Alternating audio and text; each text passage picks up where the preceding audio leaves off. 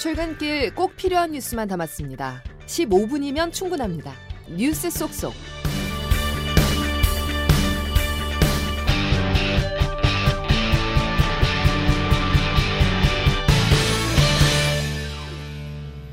여러분 안녕하십니까? 1월 12일 금요일 CBS 아침 뉴스 김은영입니다. 더불어민주당 이낙연 전 대표가 결국 탈당을 선언했습니다.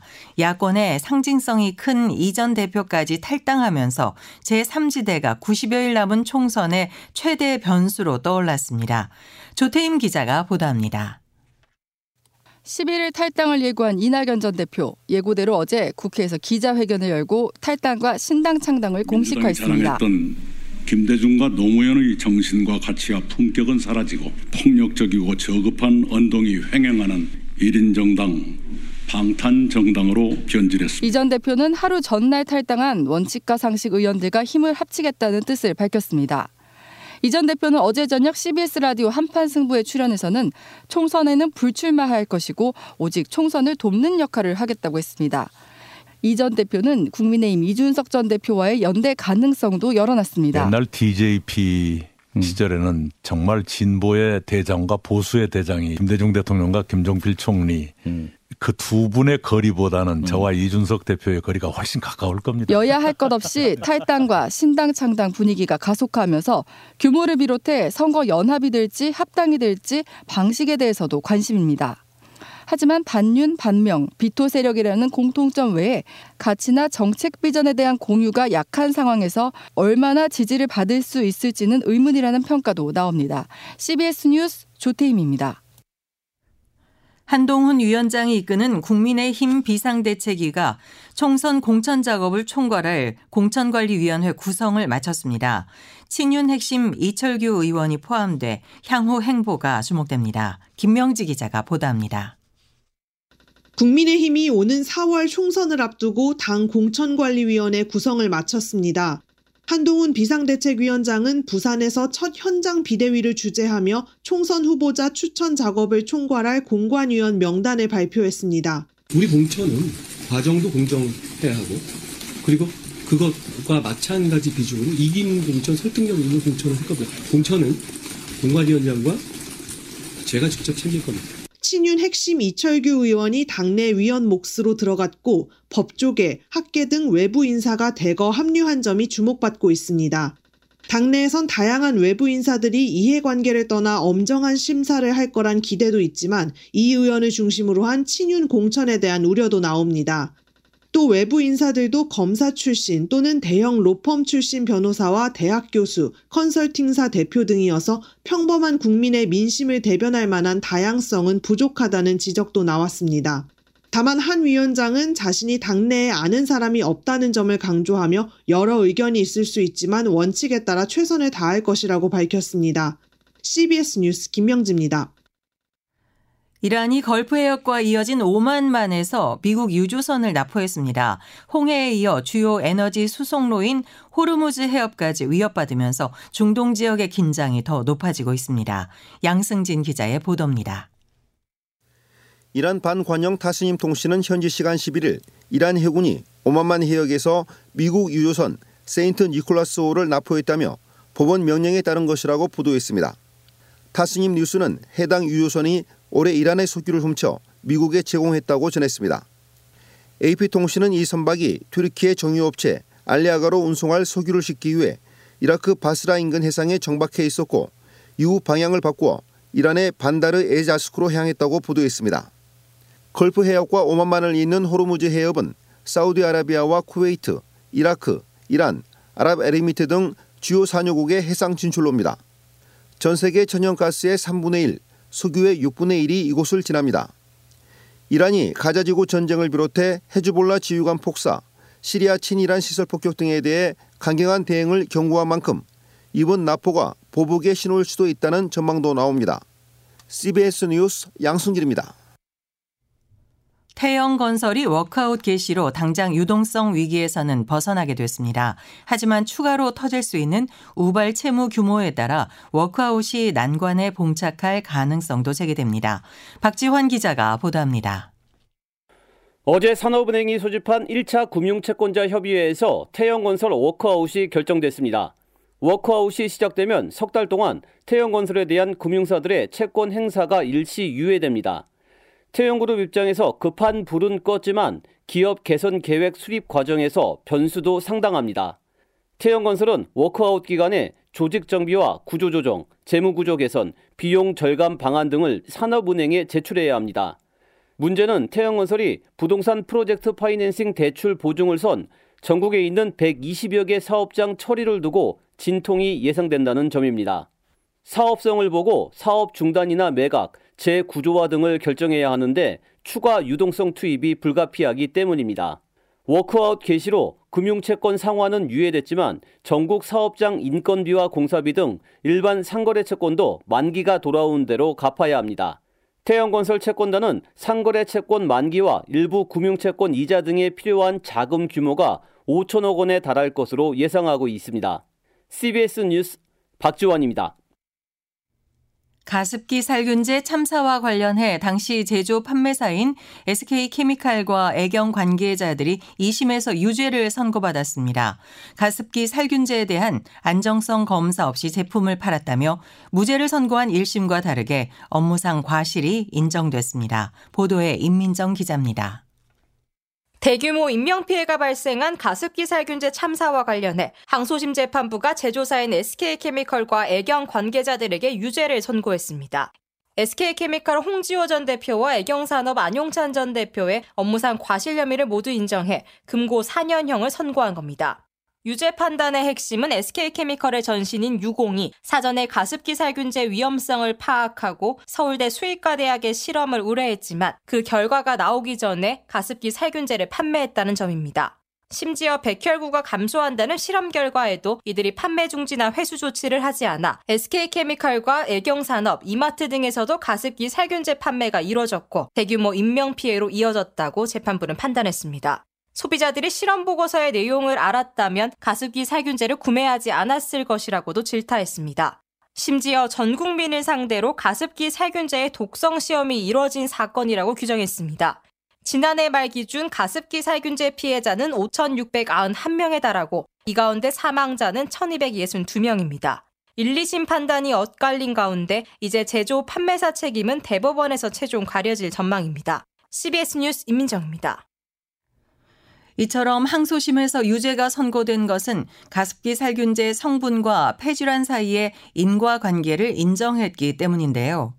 피해자들은 형량은 아쉽지만 당연한 결과라며 환영을 표했는데 앞으로 민사소송에도 영향을 줄 것으로 보입니다. 이어서 김수영 기자입니다. 이번 사건의 쟁점은 검찰이 주장하고 있는 피해자 98명이 가습기 살균제 제품 때문에 죽거나 병을 얻었는지 여부였습니다. 가습기 살균제 제조 판매사 관계자들에게 이런 혐의가 성립하려면 살균제 성분과 건강 피해 사이의 인과관계는 물론 제조사의 주의 의무 위반까지 충족돼야 합니다. 이에 대해 1심 재판부는 주의 의무 판단의 전제 조건인 가습기 살균제 주 원료의 위해성을 입증하는 연구가 없다며 제품과 폐 질환과의 인과관계를 인정하지 않았습니다. 하지만 항소심 재판부는 지금까지 제출된 연구 결과를 종합적으로 판단하면 살균제 주 원료의 위해성이 인정된다고 봤고 안전성 검사를 하지 않고 제품이 판매된 점도 제조사가 주의 의무를 위반한 판단 근거로 삼았습니다.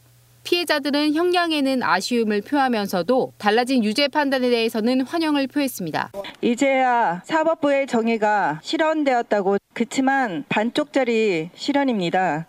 이번 판결은 피해자들이 해당 기업을 상대로 제기한 민사소송에도 영향을 줄 것으로 보입니다.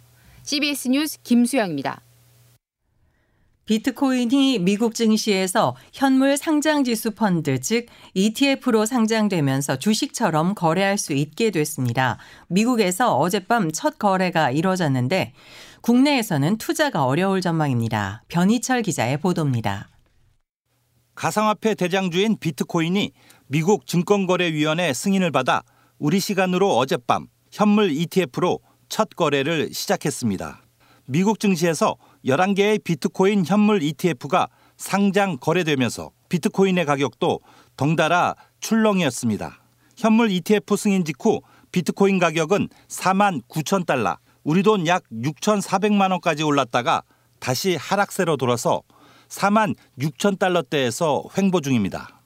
전문가들은 한동안 기존 비트코인 투자자들의 차익 실현 움직임이 있겠지만 향후 랠리를 이어갈 것으로 전망했습니다.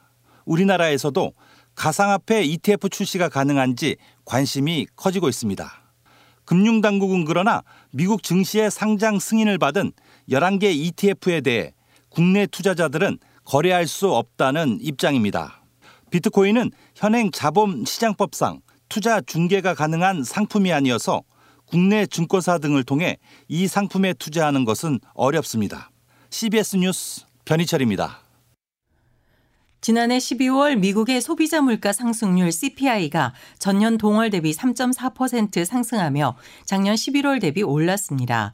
지난해 12월 미 CPI가 시장 전망보다 소폭 상회했지만 지난 6개월 동안 인플레이션이 둔화세를 지속하면서 미 연준의 금리 결정에는 큰 영향을 주지 않을 것으로 보입니다. 다만 1월 CPI에서도 시장 전망치보다 상회하는 인플레이션 수치가 나올 경우 금리 인하 시점에는 다소 변화가 생길 수 있습니다. 대만 총통 선거가 내일 치러집니다. 선거 분위기가 최고조에 달하며 각 후보들은 막판 표몰이에 나서고 있습니다. 대만 국민들도 대중국 관계의 변곡점이 될 이번 선거를 앞두고 확실하게 편이 갈린 모습입니다. 임진수 특파원이 대만 현지 분위기를 취재했습니다. 지지자들의 환호 속에 수도 타이베이 유세 현장에 대만 독립 성향의 집권 여당 민진당 라이칭더 후보가 등장했습니다. 가치 외교를 이어가야 합니다. 안정적 양안 관계와 자주 국방을 이어가겠습니다. 이에 앞서 외신 기자회견을 연 친중 성향의 제1야당 허우유이 후보는 중국과의 관계 개선을 전면에 내세웠습니다. 미래의 총통은 대만과 중국이 서로 교류하고 이해를 증진시킬 방법을 찾아야 합니다. 민중당 커먼저 후보는 중립을 내세우며 청년 세대 표심 잡기에 집중하고 있습니다. 대만 국민들도 지지 후보에 따라 편이 갈렸습니다. 라이 후보 지지자들은 친중 정권이 들어서는 것을 용납할 수 없다고 목소리를 높입니다. 걱정할 필요 없습니다. 중국은 절대 전쟁을 일으킬 수 없습니다. 민진당 집권 이후 대만은 더 발전했습니다. 반면 허우 후보 지지자들은 중국과의 관계 회복과 악화된 경제 상황을 내세웠습니다. 중국과 정상적인 대화 채널을 만들어야 합니다. 경제 상황이 좋지 않습니다. 물가만 계속 오릅니다. 라이 후보와 허 후보가 박빙의 승부를 펼치고 있는 가운데 커 후보가 얼마나 선전할지도 막판 관전 포인트입니다. 대만 타이베이에서 CBS 뉴스 임진수입니다. 아시아 축구 최강을 가리는 아시안컵이 오늘 막을 올립니다.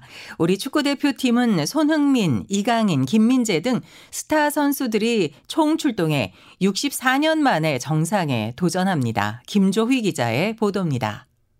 한국 축구는 그동안 아시안컵과 인연이 없었습니다. 1956년과 1960년 2연패를 달성한 뒤 단 한 번도 정상에 오르지 못했습니다. 하지만 올해는 우승의 적기라는 전망이 지배적입니다. 손흥민과 이강인, 김민재, 황희찬 등 유럽 무대에서 맹활약하는 선수들이 주축을 이뤄 황금 세대라 불립니다. 아랍에미리트 아부다비에서 치른 이라크와 최종 모의고사에서 1대0 승리를 거둔 대표팀은 엊그제 결전지인 카타르에 입성했습니다. 우리 대표팀은 15일 바레인과 조별리그 첫 경기로 아시안컵 우승을 향한 일정에 돌입합니다. 선수들 역시 우승 열망이 뜨겁습니다. 이재성 선수입니다. 64년간 이어져온 도전이라고 생각합니다. 이번에는 기필 꼭 저희가 카타르에 가서 우승컵을 꼭 들고 다시 한국으로 오겠습니다. 조별리그 2조에 속한 대표팀은 바레인과 첫 경기를 마치면 요르단, 말레이시아와 차례로 만납니다. CBS 뉴스 김조입니다.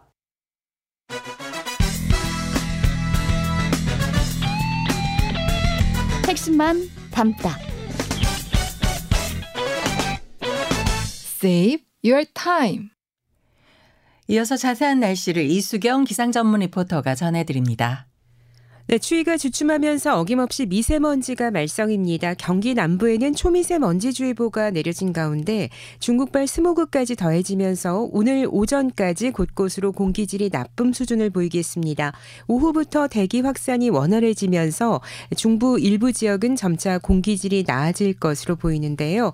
한편 오늘 아침도 쌀쌀하게 시작하고 있습니다. 기온은 어제보다 약간 더 올라서 서울은 영하 0.6도, 부산은 영상 3도 도를 나타내고 있는데요.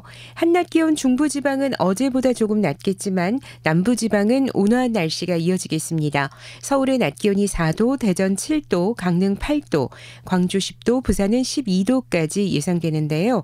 아침에는 지역에 따라 안개가 짙게 끼면서 교통안전에 주의를 하셔야겠습니다. 이후로 하늘에는 구름이 많지 않을 것으로 보이는데요. 모레 14일에는 다시 대부분 지역에 눈이나 비가 내릴 것으로 예상됩니다. 주말 동안 지금 지금보다 기온이 떨어져서 다음 주 월요일에는 다소 강한 추위가 찾아오겠습니다. 날씨였습니다. 이상으로 CBS 아침 뉴스를 모두 마칩니다. 함께 해주셔서 감사합니다.